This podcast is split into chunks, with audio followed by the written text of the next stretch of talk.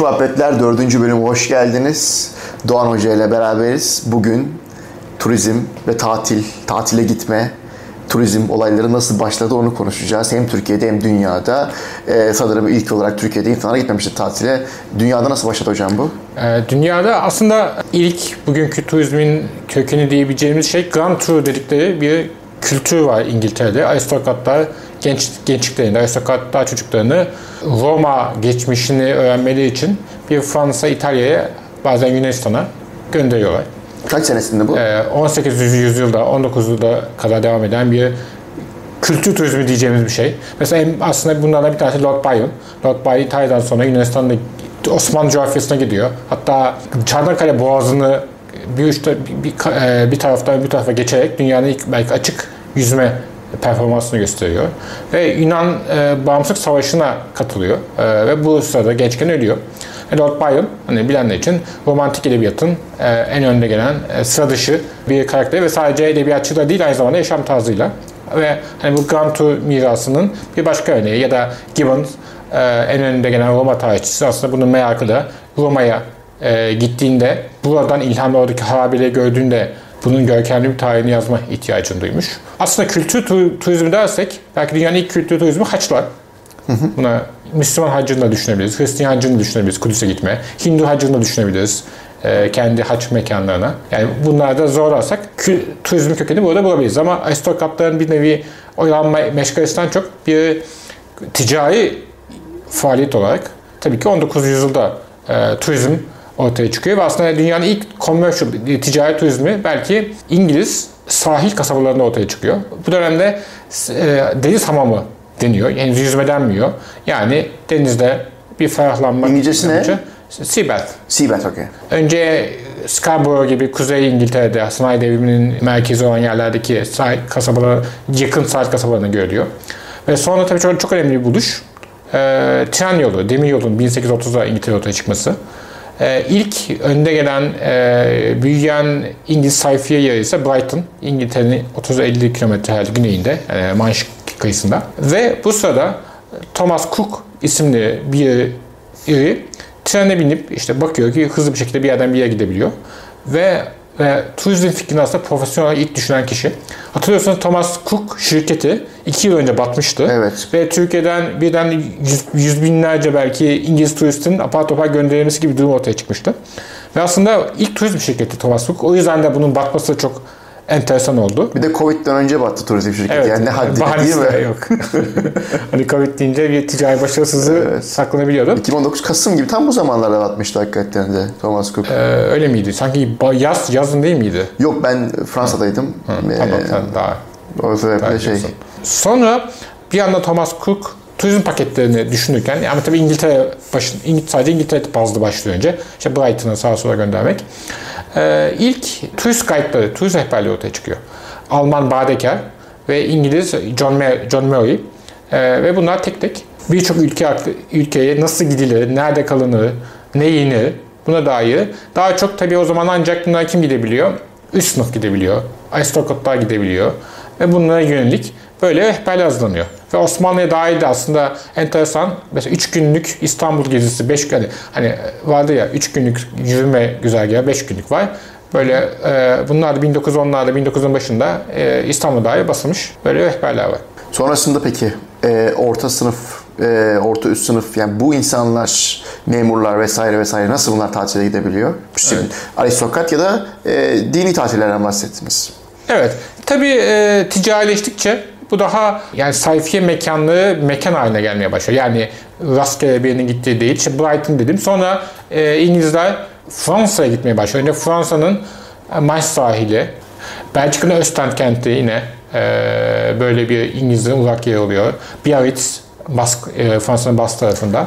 E, daha sonra asıl e, ilk uluslararası belki tu- turizm işte Provence bölgesi, e, Fransız Rivierası. E, aslında ilk uluslararası turizm güzergahı oluyor.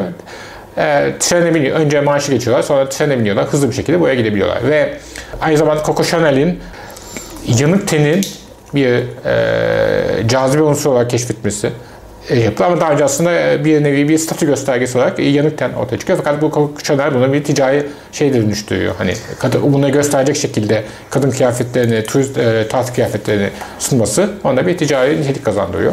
Yine aslında başta İngiliz aristokratlar gidiyor falan. Bir de şey düşünün Paris. Dünyanın ilk cazibe şehri de Paris. Paris'e yine kimler gidiyor? Yine aslında bir İngilizler gidiyor, Amerikalılar gidiyor. Paris'te bir Amerikalı, böyle bir imge. Daha 19. yüzyılda tabii Amerikalılar için kendi taş kendine çok taşlı görüyor bunlar. Onlar için de hani biz Türkler gibi onlar için Avrupa uzaktaki yüce bir obje ve onlar Avrupa'ya gitmek ve Avrupalıkları teçhit ettirmek istiyorlar orada. O yüzden birçok Amerikalı edebiyatçı vesaire bir şekilde Paris'e daha 19'dan gitmeye başlıyor. Ama özellikle de bunu belki en Kürtleştiren kişi Ernest Hemingway. Bunun işte Güneş yine doğar, işte Sun Also Rises böyle bir hikaye. Paris'ten İspanya'ya giden bir Amerikalı grubun romanı. Birçok Amerikalı bohem gidiyor. Gertrude Stein gibi veya Venedik'e.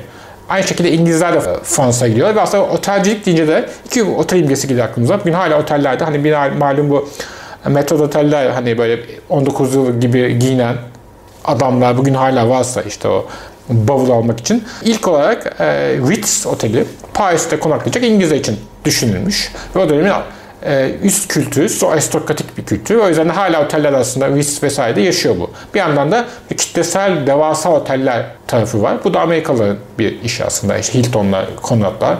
E, ve bunların aslında ilk merkezi dünyada. Bu nevi ilk ticari turizmin ya da sorduğun gibi halka yönelik turizmin belki de ilk düşünecek yeri Miami, Florida. E, Amerika'da önce aslında tıpkı İngilizlerin Brighton'a gitmesi gibi New York civarındaki işte Atlantic City, yani kumarhane merkezi olmadan önce Rhode Island vesaire. Fakat Florida ilk büyük devasa turizm güzergahı oluyor.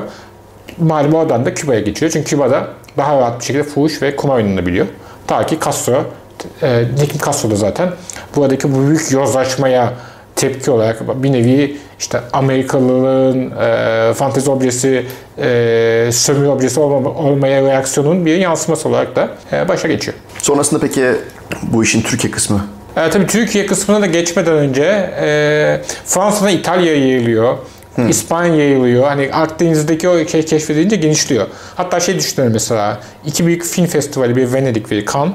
İkisi de aslında bir nevi turizmi hani tam pazarlamak demeyelim ama bununla beraber oluyor.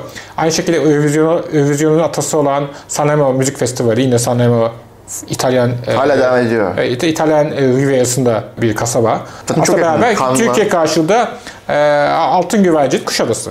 Hı hı. Aslında bir birebir bunun uyarlaması düşünebiliriz. Şu anda bile Altın Portakal mesela şeyde Antalya'da. Ha, tabii Altın Portakal aynı şekilde Antalya'ya yönelik bir e, şey. Muhtemelen o da ilhamı yine Venedik ve Kanın seçilmesi gibi bir e, seçim.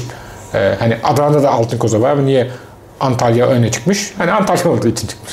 Filmler aynı sonuçta yani. bir de şunu düşünelim aslında. Hala 2. Dünya Savaşı öncesi hala sınıf farklarının, maddi farklarının yüksek olduğu bir dünyadan bahsediyoruz. Fakat 2. Dünya Savaşı'nın bitimiyle beraber bir refah devleti Avrupa'da ortaya çıkıyor. Ve aslında turizm de kitleselleşmesi 2. Dünya Savaşı'ndan sonra gerçekleşiyor. Ve ilk kez e, ve aynı zamanda mesela 1930'larda Halk Cephesi Blum Başbakanlığında ilk kez izin hakkı, izin günleri tanınıyor. Yani izin alıyor insanlar ve tatile gitmek için insanların izne çıkabiliyor olması lazım. Bu bile aslında 19'da yok. Ve bu aslında Fransa'da iç turizme bir etki sağlıyor. İkinci Dünya Savaşı'ndan sonra ise e, Almanlar artık zenginleştikçe trene biniyorlar. Hatta artık gide kendi şahsi arabalarına biniyorlar. E, parası varsa İspanya'ya gidiyorlar. Veya artık çağat uçakları da mümkün hale geliyor. İspanya'ya gidiyorlar. Paralı o kadar yoksa Hırvatistan'a gidiyorlar. Ve Türkiye'de aslında yavaş yavaş e, şeyden Fransa'dan İtalya'ya e, İtalyan Dolce Vita, Roma o büyük bir e, yine aynı şekilde Amerikalıların bir şey Roman Holiday, Audrey Hepburn'un Roman Holiday filmi vesaire. Sonra İspanya, Franco döneminde zenginleşmesi. Türkiye'de aslında iç turizm bir yandan 70'lerde 60'larda ortaya çıksa bile e, bir uluslararası turizm dünyasına entegre olması 80'lerin başı özel dönemi. 83 yılı turizm teşvik yasası. Bu hı hı. aslında şey sağlıyor. E, dev, hazine arazilerinin hı hı. E, verilemiyor, satılamıyor fakat 49 yılına, 99 yılına ve 49 yılına tahsisini sağlıyor. Ve aslında bu da Antalya'ya da büyük lüks 500 otellerin inşasını mümkün kılıyor. Bugün de malum Antalya daha çok yabancı turizme yönelik daha büyük otel merkezli bir turizm. Oysa ki Marmaris, Bodrum vesaire bunlar daha çok iç turizme yönelik geçmişler. Ya da en azından iç turizmin ağırlığının olduğu şekilde geçmişler. E, Peki Türkiye'ye mesela ilk yurt dışı ziyaretçiler e, 60'ların sonunda gelen hippiler mi? Evet hippiler aslında bir tabii İstanbul'a geliyorlar. Oradan İran'a, Katmandu'ya kadar devam ediyorlar ve aslında İstanbul bunlar için bir güzergah. Daha önce tabii ki Türkiye'ye turistler geliyor fakat bunlar da zengin. Hani e, bir nevi onlar için, onlar için, onlar da böyle biz, bizimkiler için çok egzotik bir obje. Ancak bunların düzgün servis bulabilecekleri, oteller bulabilecekleri belki ancak 70'ler, 80'ler. İşte Mick Jagger Elvis Presley öldüğünde mesela Bodrum'daymış 77 yılında. Ertegün'ün konu olarak. Hatta Zeki Müren'le beraber buluşmuşlar vesaire. Evet bunlar da aslında ilk Türkiye'ye ancak bu şekilde belki henüz Ertegün vesaire bağıntıyla yabancıların turistik ilgisi e, bu şekilde ancak ortaya çıkabilmiş. Peki Türk şahıslar bunların tatil hadiseleri nasıl gerçekleşiyor? E, Tabii Türkiye uluslararası turizm açılmadan önce bir yerli turizmin olması lazım ki uluslararası turizme hazır olabilsin. Ee, tabii İstanbul merkezli ortaya çıkıyor. Çünkü Türkiye'de turiste gidecek kişiler İstanbul'da. Aslında Osmanlı döneminde belki ilk İstanbul dışı turistik mekan Bursa olabilir. Neden? Çünkü Bursa ilk Osmanlı'nın başkenti olarak bir nama sahip ama olarak da termal e, termal sulara sahip. Yine- Tavşanlı gibi. Tavşanlı, gibi. Tavşanlıyı da analım buradan. Ee, tavsiye ediyoruz. Tavşan. Tavşanlı Termal Belediye çok güzel bir tesis yapmış. 1974'ten beri sanırım aktif bir tesis. Herkes bekliyoruz. Defa. Sonunda da soda ikramı var. Evet.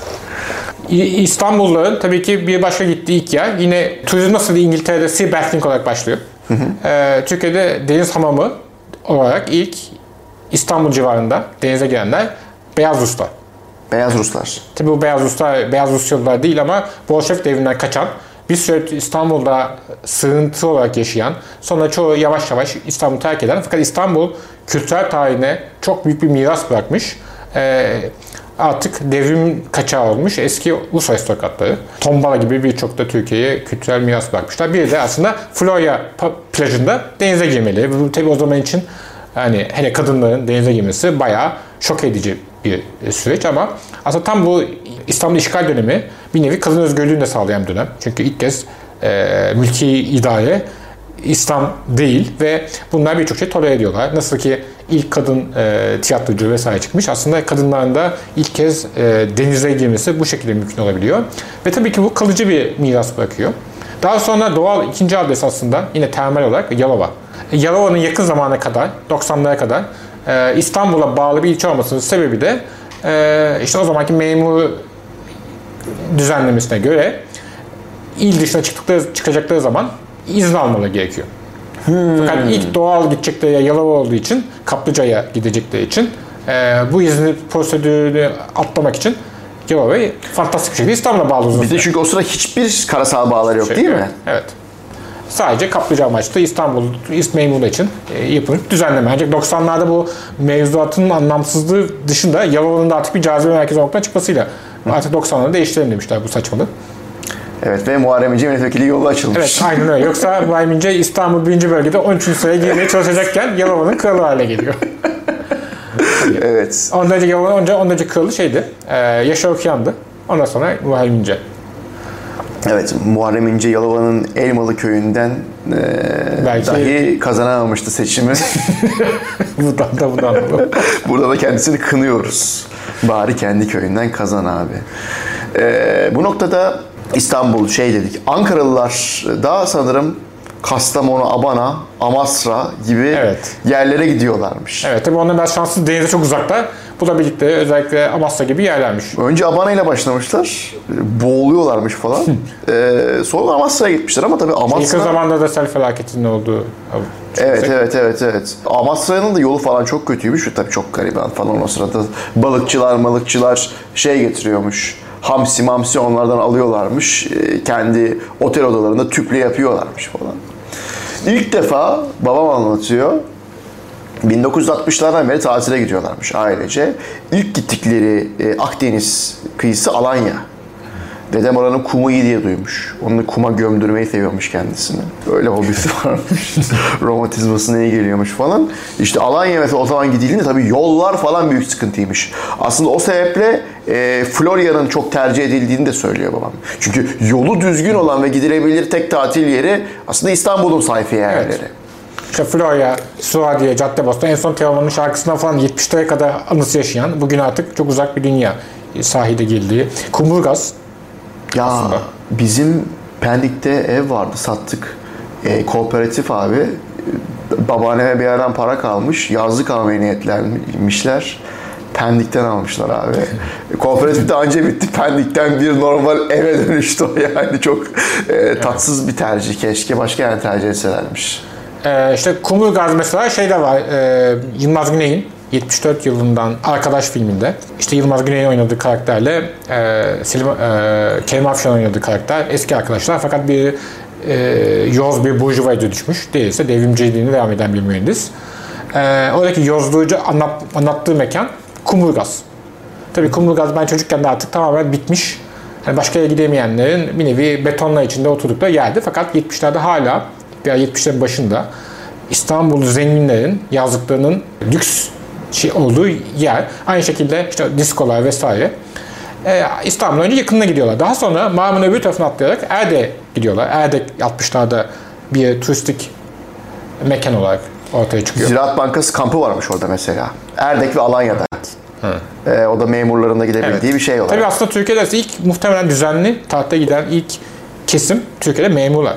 Çünkü memur kampları, işte askeri kamplar, polis kampları, öğretmen evleri, e, tüm bakanlıkların benzer e, kampları, e, kampları, kooperatifleri. Türkiye'de bakın hani devlet denir ya işte birçok alanda Türkiye'de devlet birçok şey belirledi. Aslında turizm de e, birçok bakımdan hem tu- turizm alışkanlığı benimsenmesi açısından ve hani memurlara böyle bir kast denir. Hani biraz belki ah, haki görülen bir şekilde hakikaten çünkü memurların bir takım 80'lere kadar bir ava- av- avantajları vardı. Bir de aslında tatile çok daha makul ve kolay bir şekilde ulaşabiliyorlardı.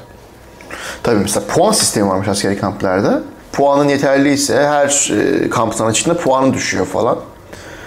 Karacıların kampları var, havacıların var, denizcilerin var. Kontenjan daha fazla oluyor denizcilere, menizcilere. Mesela ben çok askeri kampa gittim. Karpuz Kaldıran'a gittim, Marmaris'te gittim, İskenderun'da gittim. Kış kampı Ilgaz'da kayak Bayağı tercih öğrendim. falan mı yazıyorlar yani? Abi evet bildiğin ÖSS tercih yapar gibi birinci tercihimiz karpuz kaldırma, ikinci tercihimiz şu falan.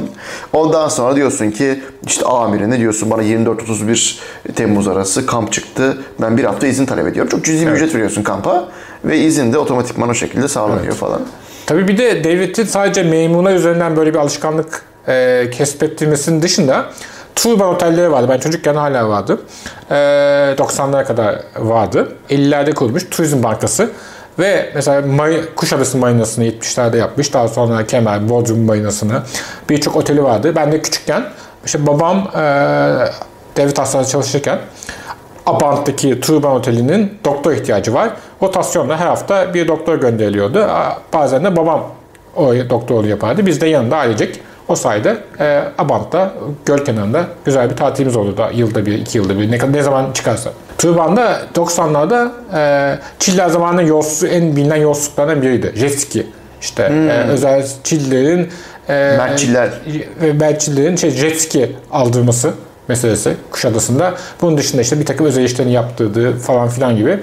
Tuğban, işte Tuğban o zaman genel müdürü Ömer Bilgin vesaire 90'ın yolsuzluk gündemlerinden bir Evet, tanesi. Le- Levent Kırca'nın efsanevi bir Evet. skeci vardı. Evet, Benim oğlumun şeylerde falan. Evet, bunun K bağlamı da bu. Hani jet ski mizahının kökeni hani ekranda bu.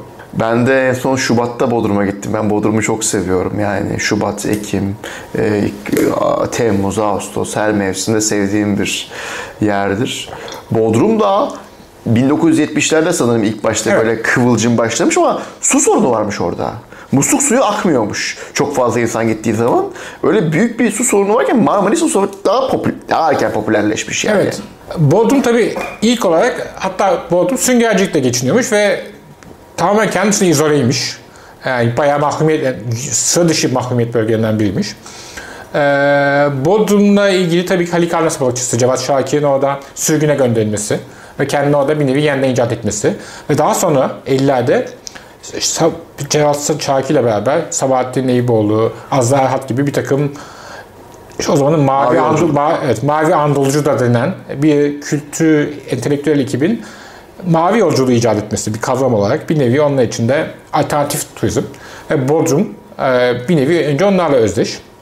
Daha sonra Bodrum 70'lerde aslında sol entelektüellerin böyle bir kaçış alanı 12 Mart, özellikle 12 Mart'tan sonra gittikleri bir mekan haline geliyor. Ee, Bodrum deyince tabii o zamanın imge olarak 1976 yılında Selim İleri'nin Her Gece Bodrum yine Bodrum'da giden bir nevi gençlerin e, gittiği e, entelektüel diyebilecek en gençlerin gittiği ve orada bir, de, bir nevi sor, bir, bir takım sorgulamalarını anlattığı roman. Daha sonra Bodrum üçlemesi devam edecek. Bir yandan da Alanso'nun e, 1975'te bestelediği Bodrum Bodrum.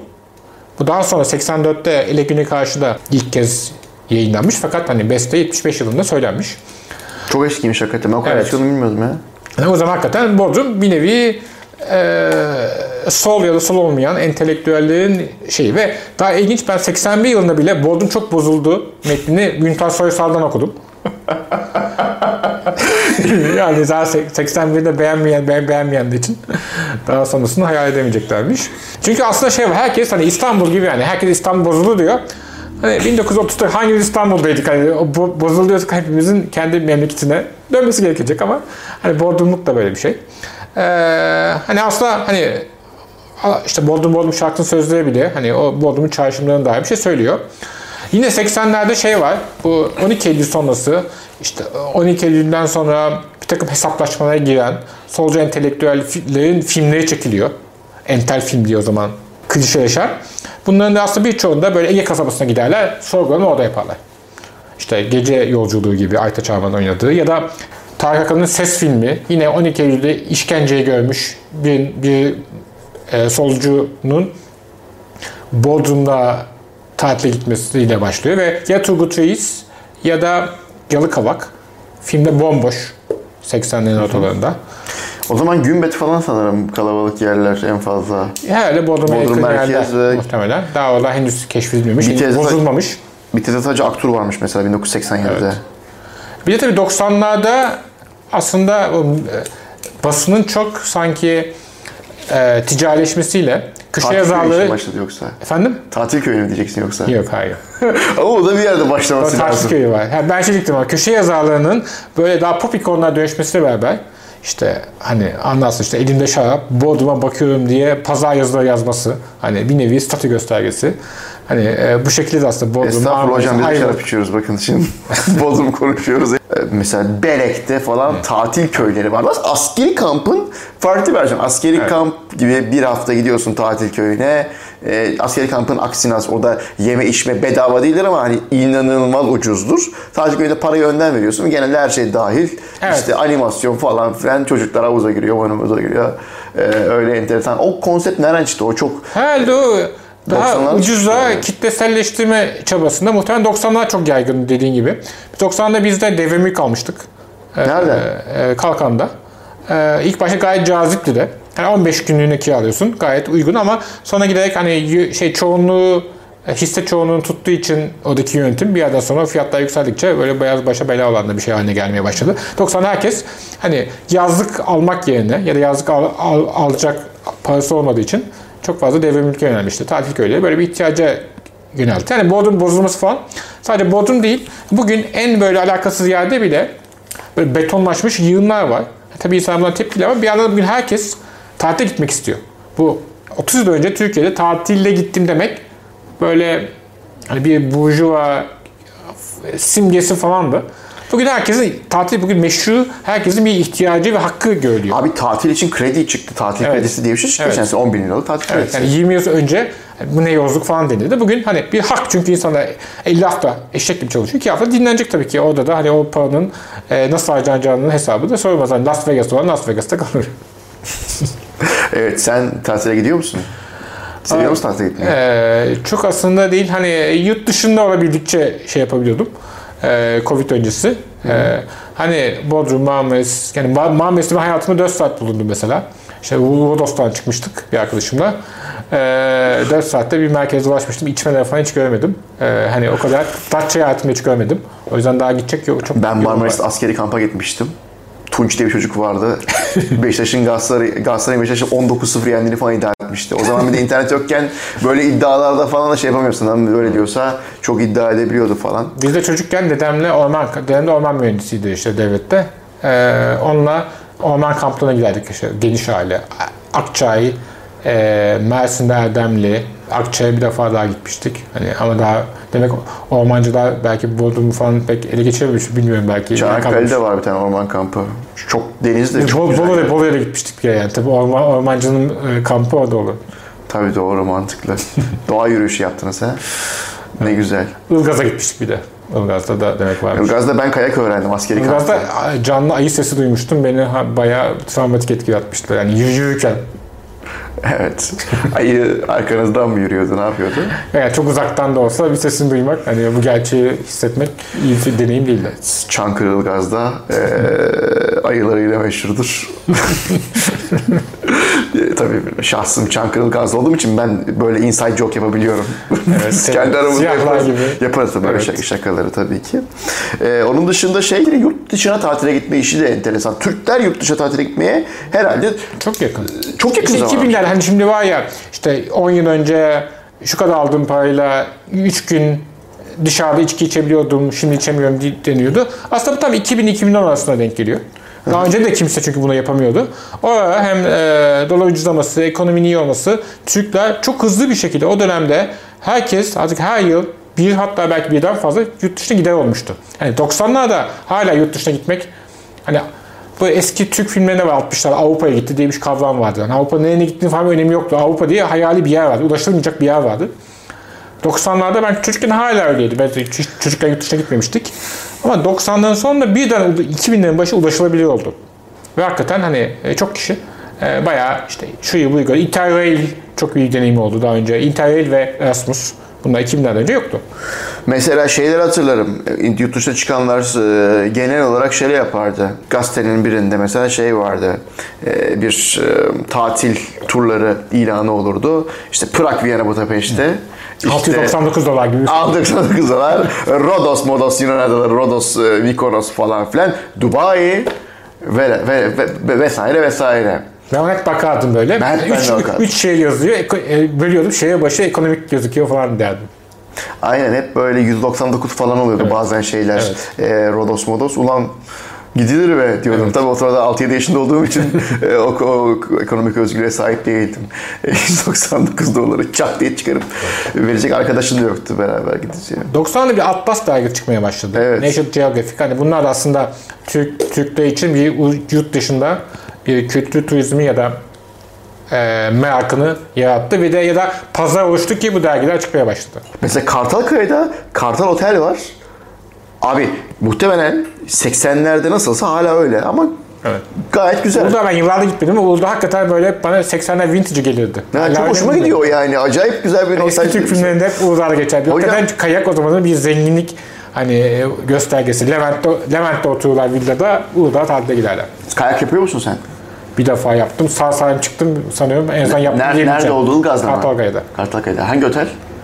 Günübirlik gitmiştik zaten. Günübirlik. Biz böyle şey bilmiyordum. Abi sabah, adam köründe niye günübirlik gider ya? sa- bir arkadaşım gelir misin demişti. Böyle bende deneyim olmuştu bana. sabahın köründe gitmiştik. Şeyde Kadıköy Hasanpaşa gibi bir yerden kalkıyordu. Böyle yığınlarca insan ben nasıl bir talep varmış. Herkes böyle kayak takımlarıyla otobüse bindik 40 kişi. Gittik sonra akşamda 40 kişi geri dönmüştük. Abi nefret ediyorum ben günübirlik kayak gitmeyi. Çünkü sabah çok erken kalkıyorsun ve yorgun dönüyorsun falan. Yani hakikaten çok kötü bir şey günübirlik kayağa gitmek. E, kaç senesinde oldu bu hadise? Bilmiyorum 10 yıl ya da 8 yıl falan olmuştu. Çok olmamış ya. O zaman şarabı değerlendirmeden önce Türkiye'deki tatil yerlerini değerlendirelim. 10 üzerinden puan vermeni istiyorum sayacağım tatil yerlerine. Bodrum'a puan verir misin? Ben bu oldum 8 veririm yani. Peki Bodrum'un hangi kısmında olmak isterdin? Yalıkavak, Gündoğan, Bites, e, Turgut Reis, e, Türkbükü. Hatırladığım kadarıyla yıla kavak bunlar içinde bana sanki en cazip geliyor. Evet, gerçekten Yalıkavak demen çok enteresan. Ne kadar şu an e, hype e, bir yer olduğunu düşünürsek. Ben Türk senden- bükü, hype olan Türk bükü değil miydi? Değişti mi? Hype olan 10 sene önce Türkbükü'ydü. Şu anda Yalıkavak. Mayına falan yaptılar ya. İşte ben 10 yıl önceki halini düşünerek yaptım. Datça. Buraya puan verir misin? Datça hayatıma gitmedim. Şey, Tamam, ben çok istediğim gidemediğim yer olsun. Ben veriyorum 0. O kadar kötü. ya sıfır çok sıkıcı ya. Harbiden çok sıkıcı yani. Bence orada e, mutlu olanın şeyi biraz sıkıcı bir mekan. Bolcaada gittin buraya? Boca'ya gitti mi? On O sıkıcı üzerinden. yani. Güzel de. Bir gün iki gün geçen altı verir. Aga sen Bolcaada'dan sıkılıyorsan e, Datça gerçekten hani çok çok sıkıntılı. Bolca'da ben de 7 yedi, buçuk veriyorum çünkü şarap var orada. Evet. O En turizm var. azından o bayağı bir besliyor. Çeşme. Çeşme, genel büyük çeşme olursak iyi puan vereyim ben. Alaçatı? 7,5 vereyim. Yani yedi- top totalinde 7,5 vereyim ona. Alaçatı'ya falan 3 veriyorum. Bugün biraz şeyim, e, Not kırıcı. not kırıcıyım ya. Şarabı da şey yapacağım. E, birkaç yer daha sayalım. Var mı aklınıza gelen tatil yeri? Alanya var. E, Kaş. Kaşı iyi. Kalkan, ben Kalkan'a çok kaldım. Kalkan'a yüksek puan veririm. Ka- Ka- Kalkan son Kalkan hala bozulmuştu. Kalkan'a niye ben gayet 8 8,5 bile verebilirim yani. 9 veriyorum ha.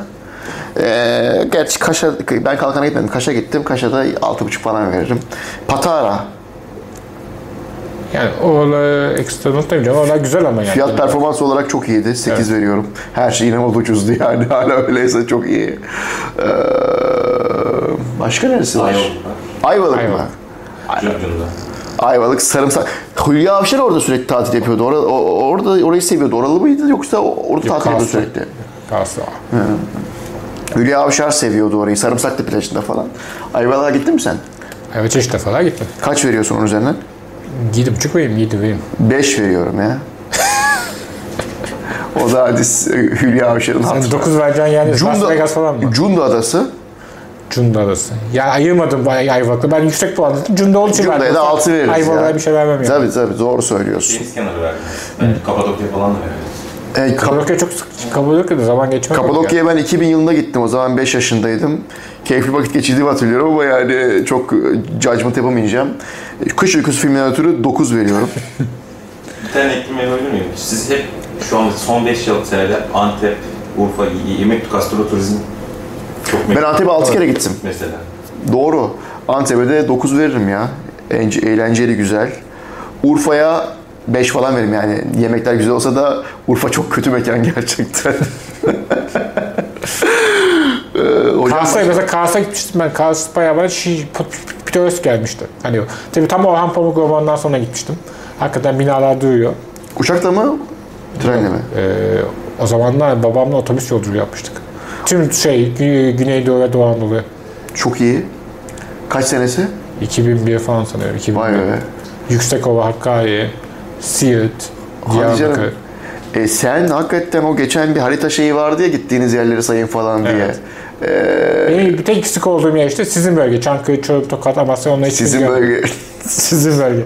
Tüm herkes öğrensin Çankırı. Evet Çankırı biraz-. Ama sen orada zaten Ilgaz'da ayı görmüşsün falan o biraz e, tat kaçırmıştır ya. Evet merkezini gördüm. Yılgaz'ı gördüm işte.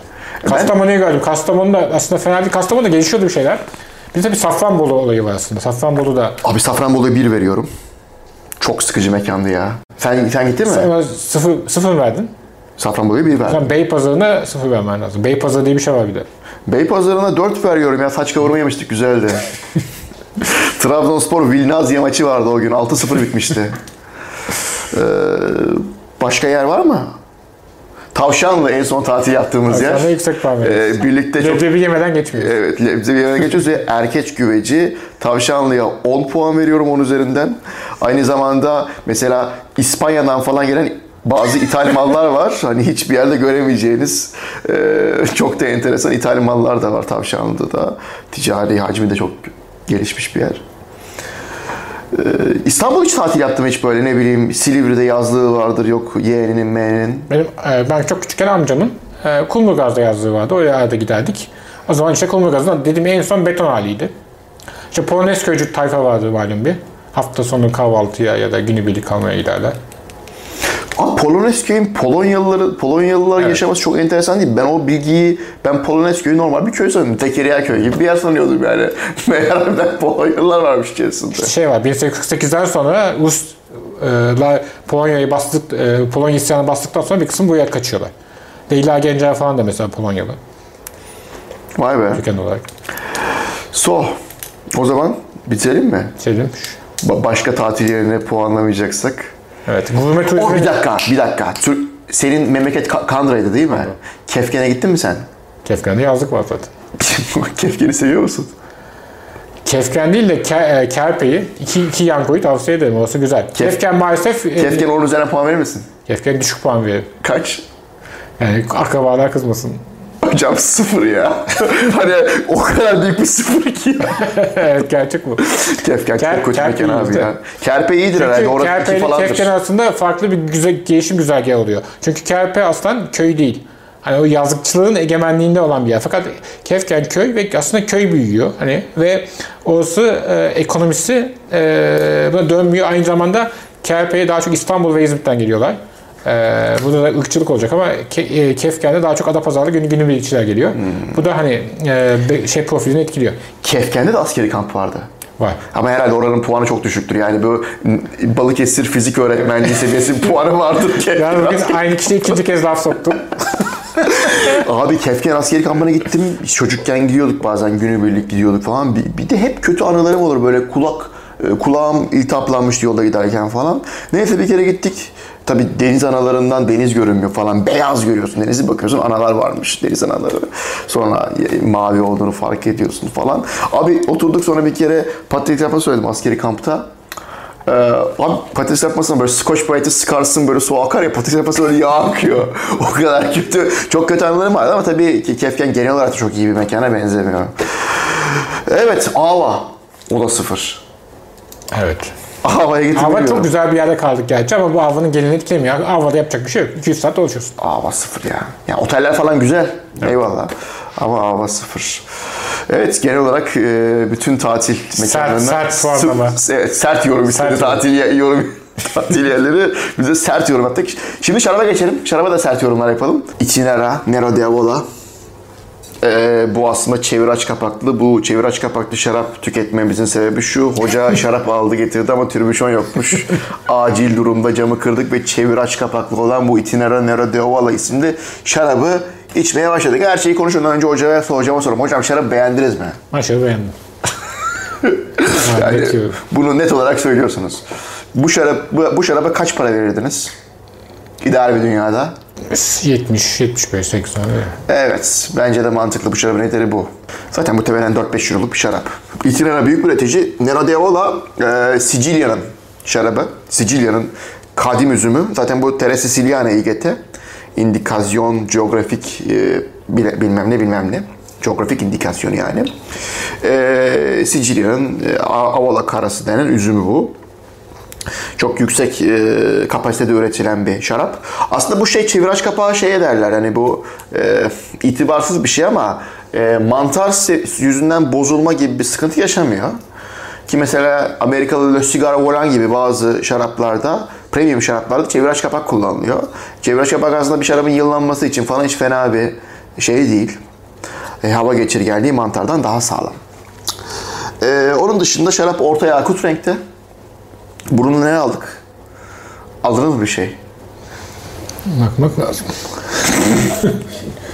Vallahi bir vişne falan var ha. Karanfil. Karanfil. Aynen. Karabiber var. Çikolata da var. Bunlar cepte. Aynen. Onlar. Yoğunluk da, burun yoğunluk, burundaki yoğunluk daha fazla damaktan. Burun güzel ha. Damakta asit de yüksek. Paneller orta seviye, dil ve damağa yoğunlaşmış vaziyette biraz pudramsı bir var ama pudradan ziyade böyle tebeşir gibi. Ee, daha sert pudraya göre. Ee, gövde... Bu yoğun şaraplarda ikinci, üçüncü kadehten sonra ama zorlamaya başlıyor diyebiliyor muyuz? İçim Hocam açısından. siz e, ki, otursanız iki şişe içersiniz Ay, yani. lezzet anlamında içeri, içeriz de. lezzet anlamında. Öyle bir şey var mı? Yani lezzet anlamında şey e, tabii ki ikinci, üçüncü kadetten sonra evet ağzınızı ta- tanen biraz şey yapıyor olabilir. Bol su içmek lazım ya. Bol su içmek lazım. Hem sarhoşluğu da engeller ve ağzı temizler çünkü sonuç olarak e, tadımlar yaparken de her ne kadar tükürsek bile ağızda e, o tanenden e, ağız şey olduğu zaman, e, uyuştuğu zaman e, bol su içerek veya peynir, ekmek gibi küçük şeyler yiyerek onu e, ferahlatmak, e, yenilemek gerekiyor. E, orta üst bir gövdesi var. Alkol orta seviyede.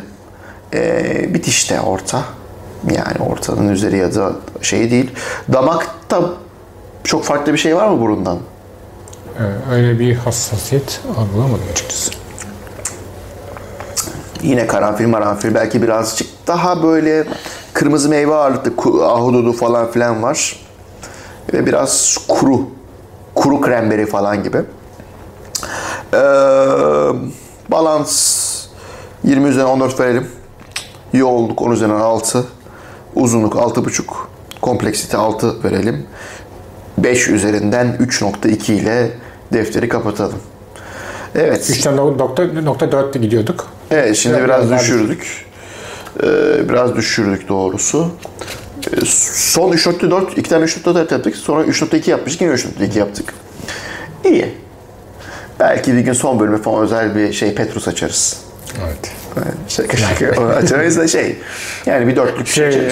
Patreon'dan da biraz açarız. Evet Patreon'dan bir biraz bir Petrus şey alalım. için. Yani 10 dolar falan bile alsak e, en azından fena bir şey içmeyiz. E, ya tabii burada havalandıra havalandıra sorun ya. Yani güzel bir kırmızı açarız da hani iyi bir kırmızıyı bir ekseriye havalandırmak gerekiyor. Belki iyi Sadece sağlam, OnlyFans'tan stüdyo kirası için. sağlam beyaz. İsterseniz OnlyFans'e iki tane fotoğraf koyalım hocam. Hemen e, güzel beyaz şaraplar açabiliriz o sırada. Evet. E, e, Mayhoş muhabbetlerin sonuna geldik. Biz şişeyi bitireceğiz. Size veda ediyoruz. Evet. Haftaya görüşmek Haftaya görüşürüz.